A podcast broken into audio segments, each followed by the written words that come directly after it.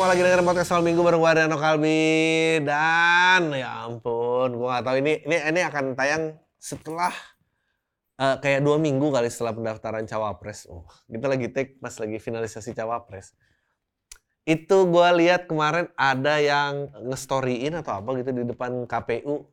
112 hari lagi menuju KPU. Ya ampun. Gue rasanya udah besok aja boleh gak sih? Gue udah capek men. 112 hari lagi masih lama banget, ya ampun. Dramanya udah kayak gini, belum mulai drama udah kayak gini. Ini sebetulnya pemilu tuh kayak relationship. Kalau awalnya udah drama gini mending aduh udah gak usah lah. Karena apapun yang dipaksa. Aduh susah men, gue gak tau, gue capek banget. Gue juga belum tau sih, karena kan kalau yang kemarin gue gak milih gara-gara kertas suara gak nyampe. Dan tidak mau bertengkar sama bapak-bapak komplek di TPS-TPS lokal yang waduh. Jadi semoganya nyampe, kalau nyampe mungkin gue milih putaran 1. Cik, anjing kita semua tahu. Garing. Dan apalagi ya, saat yang gue lagi tapping ini yang lagi rame juga kan konflik Palestina ya. Dan bro, keras bro dunia. Lu kayak gitu tuh gue tahu nolong ya pasti jauh lah dan tapi jadi momen reflektif kayak anjing hidup tuh jangan banyak komplain aja lah. Banyak lo orang yang berjuang hidupnya kayak begitu. Kita apapun kesulitan hidup lo tidak mungkin hidup lo sesusah orang-orang yang mengalami konflik Timur Tengah, nggak mungkin. Tapi gue harus berterima kasih sih dengan TikTok karena TikTok itu sentralisasi Cina, untuk pertama kalinya lu punya berita yang berlawanan dari narasi barat gitu. Dan itu jadi kayaknya gue harus bilang orang-orang barat jadi aware konflik Timur Tengah juga gara-gara TikTok sih. Karena sebelumnya media barat pasti punya keterpihakan tertentu. Jadi baru sekarang ini lu kayak bisa dapat clear picture-nya, meskipun juga ya hoax-nya makin banyak dan ini. Tapi gue rasa penyebarannya dan awareness-nya, perlawanannya, akhirnya ada sebuah entitas yang bisa memberikan perlawanan berimbang. Dan itu menurut gue inti dari demokrasi yang dicari. Kalau narasi tidak berimbang, sulit untuk beradu gagasan. Dan gagasan tuh harus terus diadu karena ya satu biar mencegah fasisme, mencegah otoritarian apa sih lah begitulah itulah kata-katanya. Gua mungkin ini kan dia bilang ini sekarang pemilih yang menentukan masa depan Indonesia karena 60%-nya itu pemilih di usia 17 sampai 40 dan ini pemilu terakhir gua sebelum 40. Wah. Jadi terakhir kalinya, tapi gua sih harus bilang ya melihat dari 5 tahun yang lalu sebetulnya sangat tidak menarik karena gagasannya nggak bisa diadu, nggak bisa dicoba, apalagi dua pilihan bermuara jadi satu. Feeling gue ini juga akan jadi yang sama, mungkin akan 2 putaran, ada 3. Kita lihat apakah ini akan jadi konten audio Emily. Gue akan prediksi pokoknya ada tiga dan akan lolos 2 partai. Dua capres dan cawapres. Dan ujung dari 2 ini akan jadi 1. Itu parah. Dan 2 ini juga sebetulnya sedang mau menyingkirkan yang ketiga aja. Bukan berarti harus dukung yang ketiga. Kita gak usah sebut 1, 2, dan 3 itu artinya apa. Tapi kasihan itu yang 3. Gua harus bisa bilang meskipun beda ideologi, tapi dari konsistensi itu sebetulnya perlu diacungi jempol. Karena gue tuh sering ngeremehin sesuatu yang namanya idealisme tuh sebetulnya bukan nggak percaya sama idealisme. Gue percaya, tapi permasalahannya nggak ada contoh yang mempraktekkan idealisme di level tertinggi. Itu yang jadi problematik. Jadi kalau atasnya begitu, ya apalagi bawahnya dong. Jadi, yang remeh-temeh aja lah. Kalau yang satu lagi tentang konflik Timur Tengah, ya lo gila berkabung buat kemanusiaan banget sih, maksudnya it's crazy how perang tuh nggak pernah menguntungkan, tapi dalam perang pun lo diharap ada kemanusiaan dan keadilan yang terjadi gitu, dan itu dilanggar semua. Dan mungkin ada yang nonton kayak 10 negara di UN 2 abstain 6 2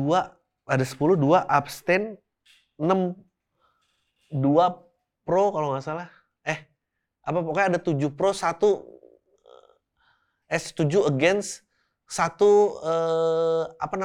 pokoknya di veto, anjing ada hak veto anjir, gimana apa gunanya dong voting kalau ada veto anjir. Nah, tapi kan itu kan katanya nggak terjadi di MK ya. Waduh. Gokil. Semua dialihkan oleh kasus Mirna ya. Yo, katanya mau dibuka lagi.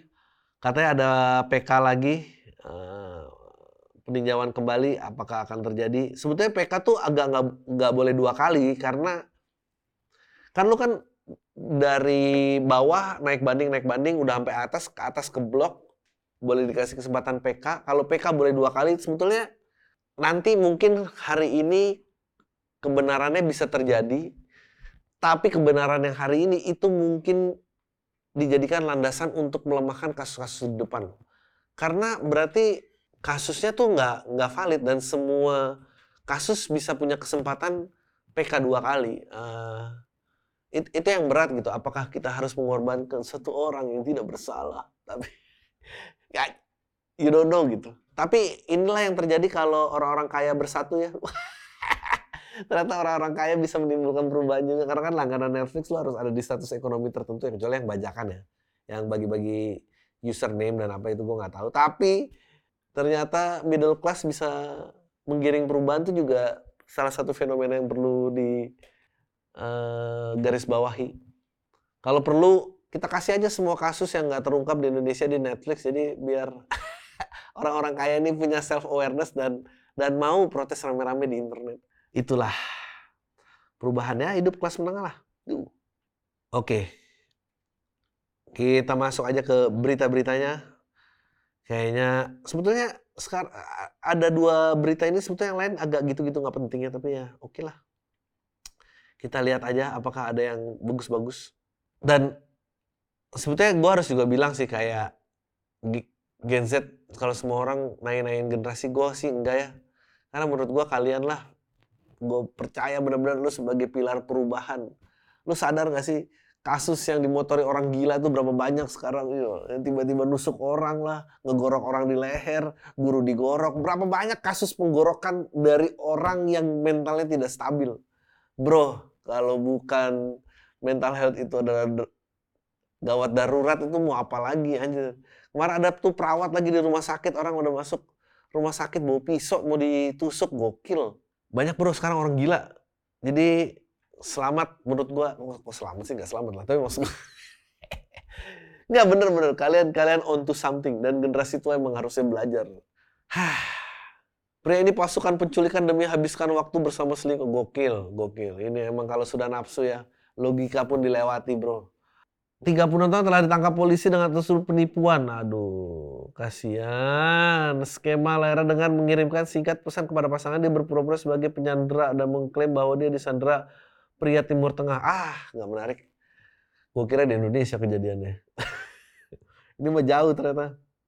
Pria di India 2 tahun sakit perut, hasil rontgen kunjungan para dokter. Hasilnya apa? Kondisi kesehatan mental di mana penderitanya secara kompulsif menelan barang-barang yang bukan makanan. Gokil. Ada penyakit mental kayak begini lagi. Gokil. Pria bernama Kudep Singh. Agak lucu ya. Kudep emang demennya makan kudapan. Jok-jok gitu disingkat juga. Aneh. Wah ini ada gokil nih. Ini kan apa kalau bukan karena mental health coba. Ibu ini namanya bayinya aturan sabu-sabu. Nah gokil. Aturan sabu-sabu yang ini kan tidak boleh ke toilet, makan hanya boleh 2 jam. Bukan sabu, itu bukan, beda lagi itu. Itu sabu, bukan sabu-sabu. Pria ini pesan ponsel secara online tapi yang datang malah bom. Wah di Meksiko gokil. Ini tuh kayak gini-gini tentunya bisa placement loh, bisa placement kayak pakai si cepat akan mudah, tidak mungkin salah antar. Yang lucu-lucu kayak gini tuh sebetulnya menurut gua ini tuh ada pihak yang nungguin bomnya datang loh, dia kayak anjing mana bomnya nih, kenapa malah ada yang lain. Kawanan domba langsung bertingkah aneh saat sikat habis 272 kg tanaman ganja, gokil. Lucu ya, 272 tuh angka dari mana? Jangan-jangan 3 kilo yang hilang reporternya yang nyelot. ya pasti aneh lah bro, namanya juga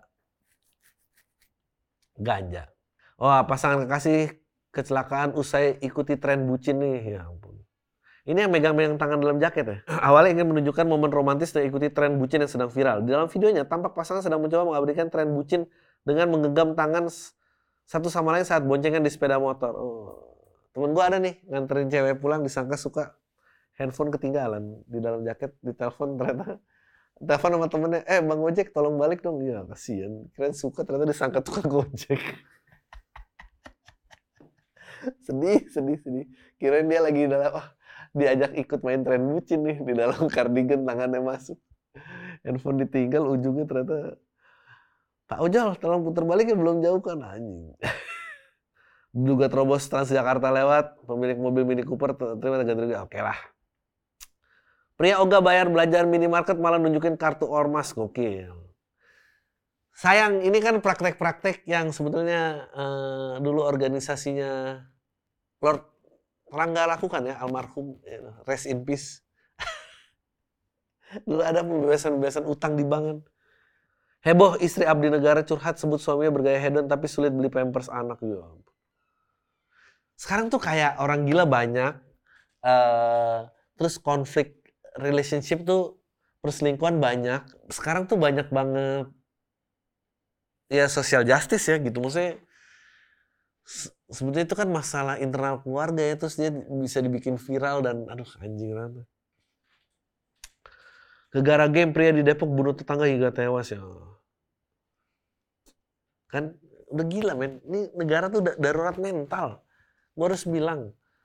Jadi kalau tidak ada program-program penanganan mental health itu kurang memikirkan masa depan. Tapi yang kira-kira bisa mikirin masa depan agak jadi gue ntar mulai dek capres. Irwan Herman sebut takut buka-bukaan di saat kasus BTS karena libatkan banyak orang kuat. Iya itu dia lah, pasti libatkan banyak orang kuat lah. Gue tuh pengen banget loh sebetulnya, gue punya impian gue terlibat dalam diskusi bagaimana menggelapkan uang gitu, bagaimana kasus korupsi terjadi. Karena BTS tuh berapa? 59 miliar men. Itu kan kalau cuma 10 orang berarti satu orang 5,9. Kalau bagi rata anjing 5,9 bro. Mau kayak apa, kerja harus kayak apa. Dan 5,9 tuh juga lu gak jadi hidup kayak ekstravagansa banget juga sebetulnya enggak. Jadi standar hidupnya juga emang udah makin ridiculous, maksudnya SD banyak kok nelen duit 1M tuh ada loh anjing, gimana ceritanya? Ah itu Bang Adri aja kali yang kehidupannya tinggi, enggak, gue di komplek juga biasa aja. Dan jadi 5,9 tuh gue rasa juga gak akan cukup, dan gue gak tahu batas cukupnya tuh jadi gimana. Anjir, Bribda F terduga perkosa wanita ternyata masa malam main TikTok meski ditahan anjing. Nggak joget di sel dong dia. Lagi browsing aja kan, emang nih bikin judul kayak kesannya anjing nih orang habis perkosa malah joget TikTok. Suami di Bojonggede tega siksa istri hingga tewas hanya karena dilarang nonton video TikTok. Gokil. Orang-orang tuh makin gila bro, makin banyak yang frustasi. Jadi take care mental health sampai ketemu. Gak, gue gak akan ngasih nasihat-nasihat kayak gitu. Oke, sekarang kita masuk ke email-email. Bagi yang mau email, kirim aja ke podcastalminggu@gmail.com. Ini ada yang email, mahasiswa gugat MK. Gue dengar dari belum lama ada mahasiswa nyurati MK. Peristiwa mau bilang anjir, ternyata ratusan mahasiswa pada demo turun ke jalan ngajakin orang lain buat ngelakuin aksi yang sama, relain banyak waktu dan tenaga, kalah sama dua orang mahasiswa nyuratin MK. Ini harusnya mahasiswa lain lihat ini sebagai contoh. Ya benar, jangan-jangan kita protes dengan cara yang salah, jadi ini harus diuji ulang. Kalau memang ntar udah ada 100 surat ke MK dan gak ada yang dibacain, nah itu dia. Tapi ya kita semua tahu lah kenapa itu bisa dibacain. Ya begitu pendapat gue. Mau apa dong? Jadi kerja jadi freelance. Oh, kerja jadi freelance role chat play mesum. Waduh. Chat freelance chat role play mesum. Wah, gokil. Ini email kedua gue. Sebelumnya cerita bapak gue kerja di mafia sempat, sekarang nganggur lagi orangnya. Tapi gue mau cerita progres hidup gue sebelum nikah. Gue sempat kerja di salah satu bank BUMN dengan gaji UMR. Tapi memutuskan resign karena takut dosa, Bang.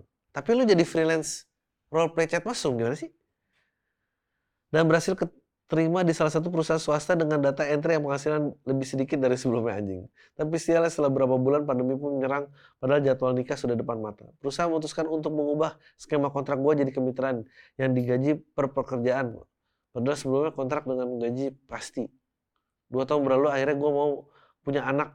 Gue ngerasa duit UMR tidaklah cukup. Gue juga tinggal dengan mertua yang tiap obrolan dianjurin gue jadi PNS dan pilih kasih ke kakak ipar gue daripada ke istri gue, ya.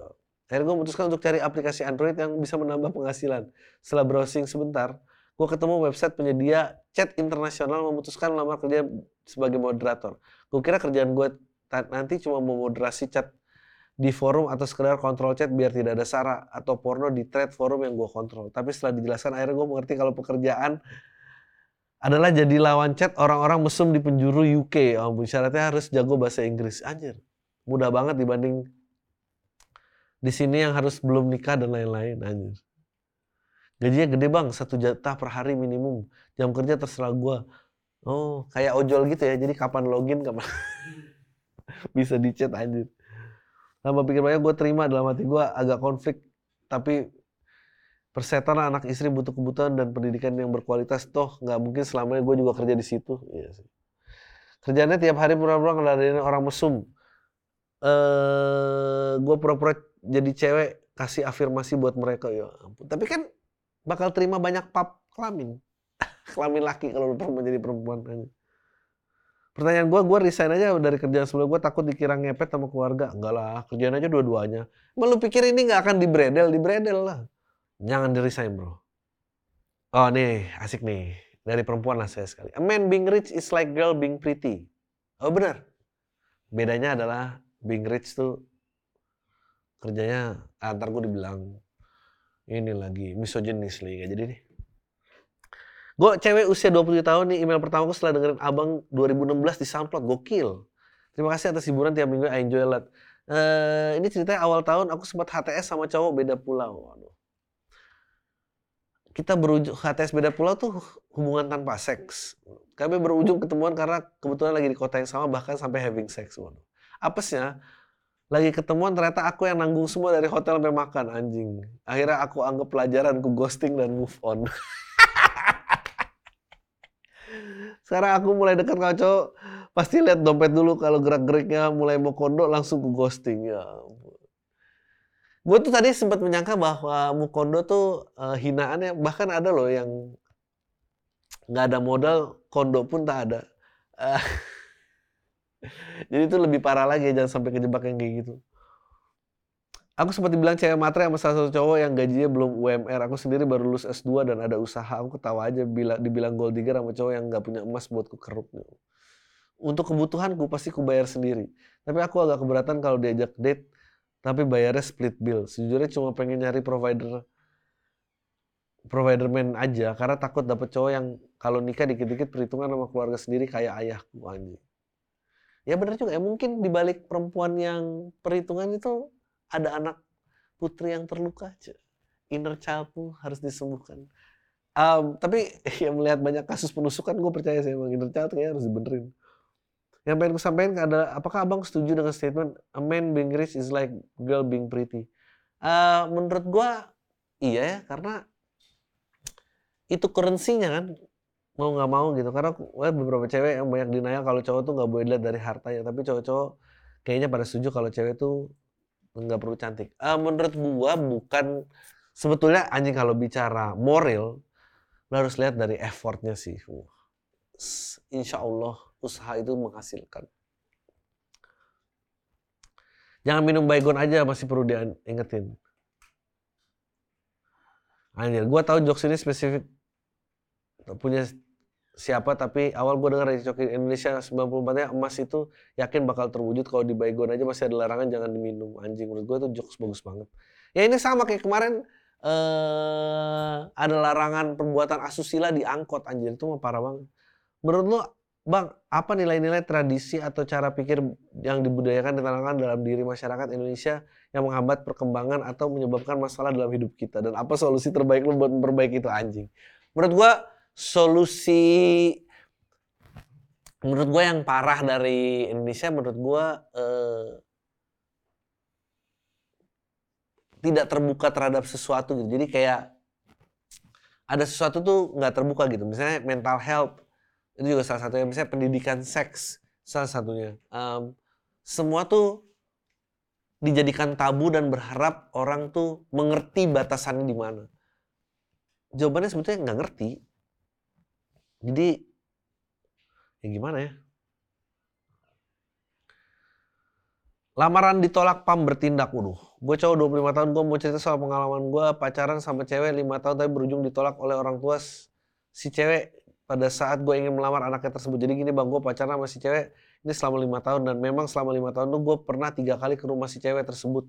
Gue cuma pernah 3 kali, goblok. Ketemu orang tuanya, ya goblok. Walaupun gue dan si cewek ini berasal dari satu kecamatan yang sama aja. Dan kami sama-sama tahu tentang keluarga kami berdua karena orang tua kami berdua sebelumnya memang sudah saling kenal sebelum kami pacaran. Kenapa gue jarang sekali ke rumahnya? Karena gue dan cewek gue bekerja di luar kota dan kami berdua memang jarang sekali pulang ke kampung kecuali hari raya. Singkat cerita, awal bulan Oktober gue mau ngelamar pacar gue, tapi gak langsung ajak keluarga gue. Sebelumnya gue ngajak ngomong keluarga untuk melamar. Gue inisiatif ingin mengobrol terlebih dahulu sama kedua orang tuanya. Tentu gue udah izin sama pacar gue dan untuk ngobrol dengan orang tua gue. Orang tua dia. Lalu terjadilah obrolan antara gue dan kedua orang tuanya. Gue sampaikan maksud dan tujuan gue, baik dan buruknya, lalala. Betul karena apa sih ini? Oke lah. Panjang, Bro. Beda dengan si orang tua si cowok, maksudnya di sini ada orang tua gua. Orang tua gua enggak perlu tahu baik-baik urutnya cewek gua. Yang perlu orang tua gua tahu adalah gua anaknya sendiri harus tahu anaknya sosok laki-laki seperti apa. Iya, betul. Ya ditolaknya di mana, Nyong? Oh. Ini dia. Yang gua ceritakan ke mereka ada salah satu buruknya gua adalah gua pernah kecanduan judi slot. Ya ampun. Sudah ke orang tua pacar cuma 3 kali cerita kecanduan judi, ya panik lah orang tua lo. Gue juga goblok banget. Akhirnya gue berhenti total dan jurang adiktif tersebut. Gue juga cerita tentang pengalaman agama gue. Kalau gue terus terang mereka, gue gak bisa baca, ya malas-malasan ngaji dan aduh. Anda nih mau bunuh diri apa mau ngelamar ceritanya gimana? Ya wajar lah. Terus aja, dan tujuan baik pun tidak, maksudnya ya gue bisa apa, at least I try to be honest and I try my best for their daughter. Ya anjir, gak gitu dong caranya. Dan benar gue ditolak, Bang. Faktor apa yang pertimbangan sampai akhirnya lamaran gue ditolak? Gue pun sebetulnya nanya itu bukan langsung mau ngeyel. Enggak, lu ngeyel, Nyong. Pacar lu juga gak belain lu, berarti lu emang udah lama mau diputusin pacar lu ini mah. Gue memang masih berumur 25, masih berproses, Bang. Gue bukan pengangguran. Menurut lu perlu gak, Bang, gue berusaha meyakinkan orang tua pacar gue kalau menerima lamaran gue? Kalau memang masih perlu, apa saran lu untuk bisa meyakinkan orang tua pacar gue saat ini, Bang? Sarannya adalah jangan jadi diri lu, karena diri lu jelek banget, sumpah. Apaan itu ketemu orang tua? Ya Pak, saya mau ngawinin anak Bapak, tapi saya dulu nih kecanduan judi slot sama gak belajar agama, anjing. Mau jadi apa, Nyong? Gak usah. Gak mau deket sama orang tua, kemakan omongan Bang Adri aja. Gue mau cerita, Bang, gue umur 24 tahun, lagi kerja kuliah dan gue gak cukup deket sama orang tua, jarang ngobrol. Gue kayak kemakan omongan lo, Bang. Anak yang sering dipeluk orang tua itu gak banyak yang sukses, goblok. Itu komedi, anjing, jangan semua ditelan mentah-mentah kayak gini. Ini anak sama menantu gak ada yang peduli sama orang tua, lagi sakit lagi itu kan gue sebenarnya sedih, Bang. Sampai sekarang gue gak tahu kalau ngobrol sama bapak harus mulai dari mana. Ya iya. Inner child sembuhin dulu. Ini aja nih, seru nih. Diajak trisam, tapi gak tega sama suaminya. Ini dia nih. Guru di Guru lagi, ya ampun. 3 bulan ini gue jalin hubungan sama salah satu orang tua murid di sekolah, ya Allah. Ini ngarang bebas apa gimana sih? Di awal, chat gue sama dia bener-bener PDKT kayak orang pacaran. Tapi setelah beberapa minggu dia bahas tentang trisama. Gue kaget bang, karena gak pernah kepikiran sama sekali di hidup gue buat ngelakuin itu. Singkat cerita, diajaklah gue nonton dan kagetnya setelah nonton, dia ajak gue ke hotel tanpa gue tahu sebelumnya. Gue kaget bang, setelah hampir setengah jam tiba-tiba pintu hotel kebuka, yang datang adalah suaminya. Anjing, itu berarti selama lo ngedeketin orang tua murid, itu yang cewek bilang, sayang-sayang aku dapet nih, yang bisa ngelengkapin fantasi kita. Siapa? Gurunya anak kita. Anjing, aneh banget. Gila nih. Gue sempet kissing berapa menit depan suaminya. Tiba-tiba gue berhenti karena suaminya ngerekam diam-diam. Gue nggak mau buat direkam, buat gue nggak mau rekam dan putusin buat cabut. Anjing, ya ini antara mau di spill atau buat koleksi, emang agak rancu sih. Tapi sebenarnya alasan gue cabut karena rasanya nggak tega lihat suaminya yang kayak pasrah gitu doang. Dia bilang sayang banget sama istri, jadi ngabulin permintaan dia buat trisam. Tapi setelah beberapa hari gue kepikiran bang, goblok. Gue chat dan doi masih respon. Gue berapa kali datang ke rumahnya waktu rumah kosong. Dia sama sekali nggak mau having sex walau ada kesempatan. Ya berarti emang ini fantasinya mereka menurut gue. Gue bingung bang, yang awal perjanjian jalin hubungan buat happy-happy, tapi kayaknya gue bawa perasaan gak sampai hati liat dua-duanya. Tapi gue agak bangsat sih, gue bilang ke dia, berdua atau gak sama sekali. Anjing gila banget, gue mutusin, gue sekarang galau bang, anjing gak tau kenapa gue mutusin buat udahan. Apa gue harus ikutin kemauan dia? Anjing lo aneh banget lo. Udah jadi guru, orang tua murid.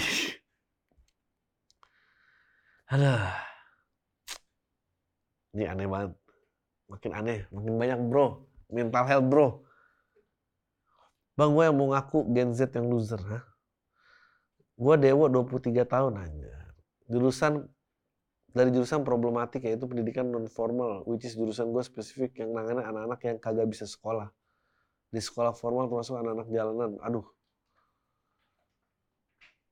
Kurang problematik apa coba. Anyway, setelah gue lulus dari sana, gue malah lulus interest untuk jadi guru bang, karena capek sama keadaan anak-anak yang gue tanganin aja. Buat gue ngerasa kayaknya gue cukup kreatif untuk bisa di industri kayak lu bang. Tapi gue bingung mau mulai dari mana. Anjir, punya keahlian segala macam, punya cuma bikin anak-anak jalanan jadi punya interest untuk sekolah aja bang gue. Tapi di dalam hati gue nggak punya rasa pahlawan tanpa jasa. Jadi semua hanya sebatas keahlian aja anjing. Ini anjing hidup lo aneh banget ya.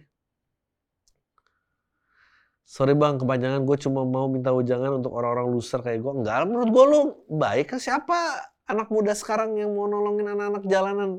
Cuma lu doang, itu juga lu menyerah. Gue ngerasa diri gue cukup kreatif untuk semasa kuliah. Gue cukup dipercaya untuk bikin event-event di kampus dan selalu dilibatkan dalam diskusi-diskusi dan kajian-kajian. Dan gue termasuk orang yang paling sulit untuk narsis bang, padahal gue pengen ada di posisi orang-orang kreatif kayak lu. Gue juga gak narsis.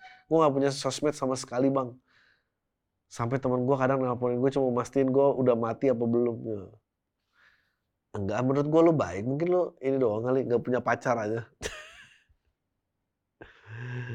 Ya gimana ya. Kolam tai penipu semua. Halo Bang Adri, gue mendengar dari kota Samarinda berusia 20 tahun. Gak tau kenapa ya beberapa tahun kesini, makanya cerita dari email abang yang baca rata-rata fiktif. Ya gue juga merasa gitu. Cuma orang yang pengen notice Bang Adri aja ya. Apalagi yang berhubungan dengan seks sama mental health. Bener-bener gak masuk akal.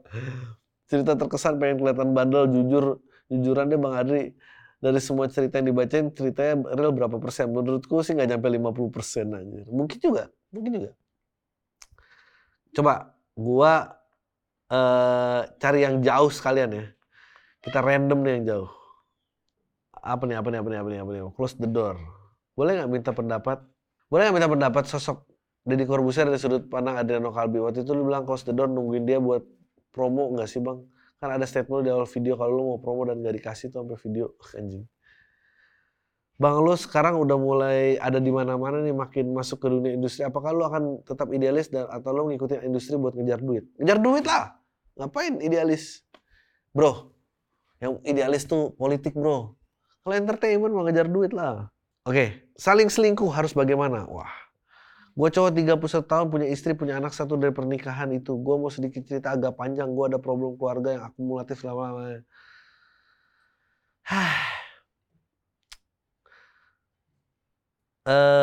Dimulai dari istri yang gue selingkuh waktu pacaran sama gue sampai tidur sama cowok lain. Waktu itu gue memutuskan buat pisah sama dia, tapi dia kejar gue dan akhirnya gue lulu balikan lagi nikah sama dia. Awal keluarga kita bahagia bang, tapi lama-kelamaan sifat menyakiti dia baik lagi, deket-deket sama cowok-cowok lain, chat-chatan, berapa kali ke gap. Gue sayang-sayangan sama cowok lain dan gak cuma sekali, tapi 8 kali anjing dihitungin. Tapi gue selalu maafin karena mikirin anak gue. Sampai akhirnya gue punya dosa open BO ya. Udah nih gue gak jadi dibaca-baca nih anjing, emailnya malah aneh-aneh maksud. Gak lucu gitu nih mah. Gelapnya kehidupan maksud. Jangan dibikin hidup tuh putus asa kayak gini. Oke nih. Metamorfosis cewek lugu sampai doyan having sex. Waduh.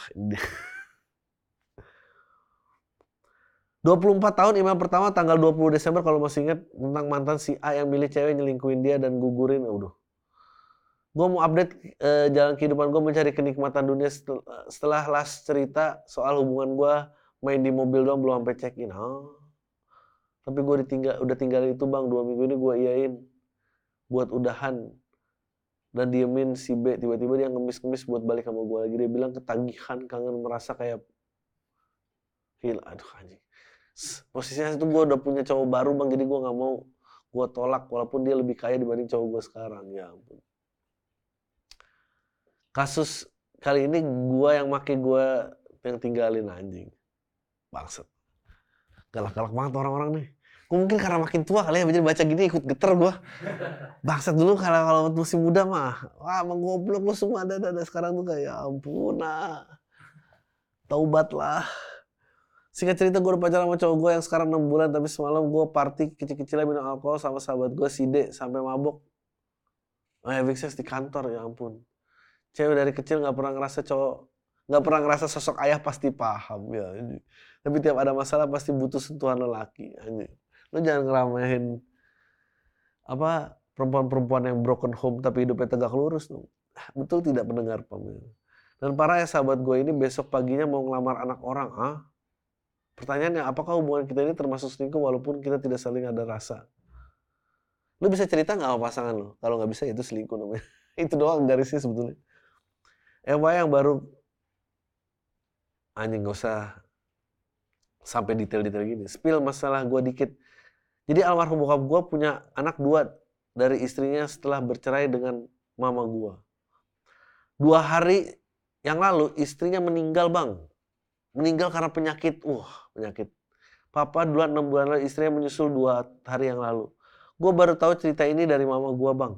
Jadi sekarang gue yang ngebiayain 2 sekolah adik yatim piatu gue. Anjing, bapak lu parah banget ya. Tanpa sepengetahuan mama. Gak ada jaga perasaannya. Mama yang ngurus gue dari lahir dan gue tidak pernah ngurusin. Gue takut terlontar dari mulut. Udah mati aja masih nyusahin anak. Itu gue juga khawatir mah masih ada PR lagi nih bang. Gue mau periksain mereka berdua karena sekarang tinggal sama neneknya. Soal penyakitnya nurun apa enggak. Rasanya kepala gue mau pecah bang. Untungnya kuliah gue udah selesai, tapi gue bingung gimana cara bagi duit gajian yang kurang dari 5 juta ini. Nah, jangan mabuk-mabukan dan cekin sembarangan dong. Anjing, hidup lu keras banget. Semoga ada jalan keluar ya hidup lu ya. Beneran. Kadang tuh emang sedih aja nggak bisa di apa-apain lagi. Wah, Bang Adri salah. Oke. Halo Bang, gue perempuan 24 tahun. Bang Adri bilang di 27 Juni 2022. Podcast Bang Adri bisa aja di-cancel sama perempuan karena isinya gimana aneh. Enggak, Bang.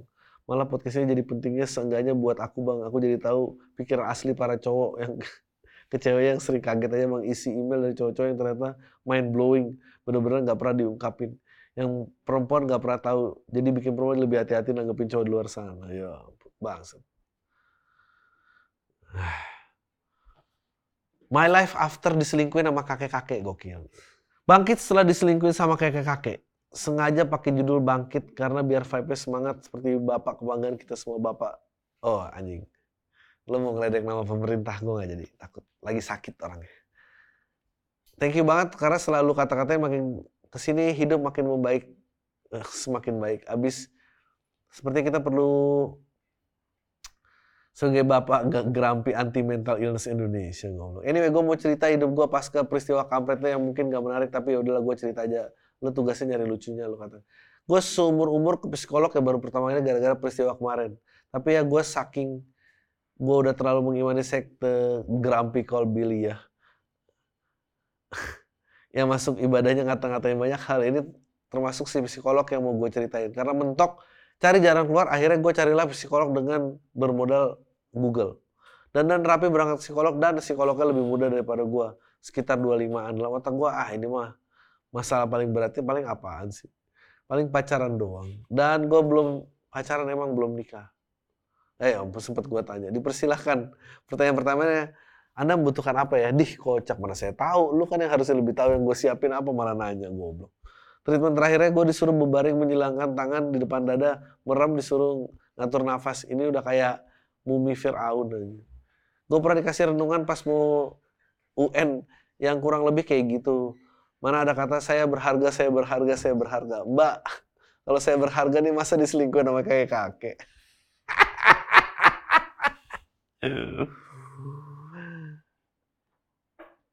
Anjing. Fast forward hidup makin baik, rezeki bisa ganti mobil. Ada sarannya beli apa ya bang? Beli yang murahnya. Yang you know what, gue udah dapet gebetan baru, randomly DM kayak lu anjing. Awalnya gimana nyari cewek umur segini, terus IG story.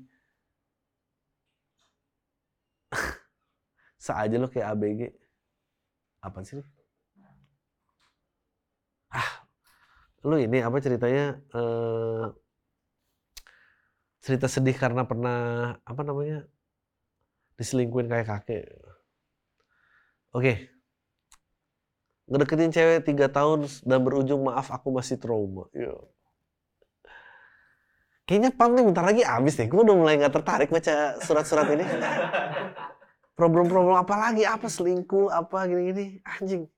Mungkin emang akan ada enggak ada pesta yang enggak berakhir dan mungkin sebentar lagi, gue akhirnya ini kepikiran loh gue, kayak masa 45 masih kayak gini, janganlah, udah nggak mungkin, habisin aja men, mumpung masih relevan ini, gue nggak usah baca juga gue tahu nih kayak oh ya gue beneran cinta banget nih apa dia selalu ngacangin gue apa 3 tahun, akhirnya dia mulai nanggepin gue bang pas gue ini, maaf ya aku masih trauma, aku nanti takut. Karena mantan aku begitu pas aku pacarin dia berubah tai lah buat apa ya gitu-gitu kan apalagi apa yang belum gua tahu this is the thing about being old man I've seen too much I've known too much mungkin itu kali ya kenapa usia pemimpin mestinya nggak boleh diturunin karena emang di situ titik ilmu tertingginya tapi kalau ketua juga nggak boleh udah itu aja dari gua tai lu semua deh.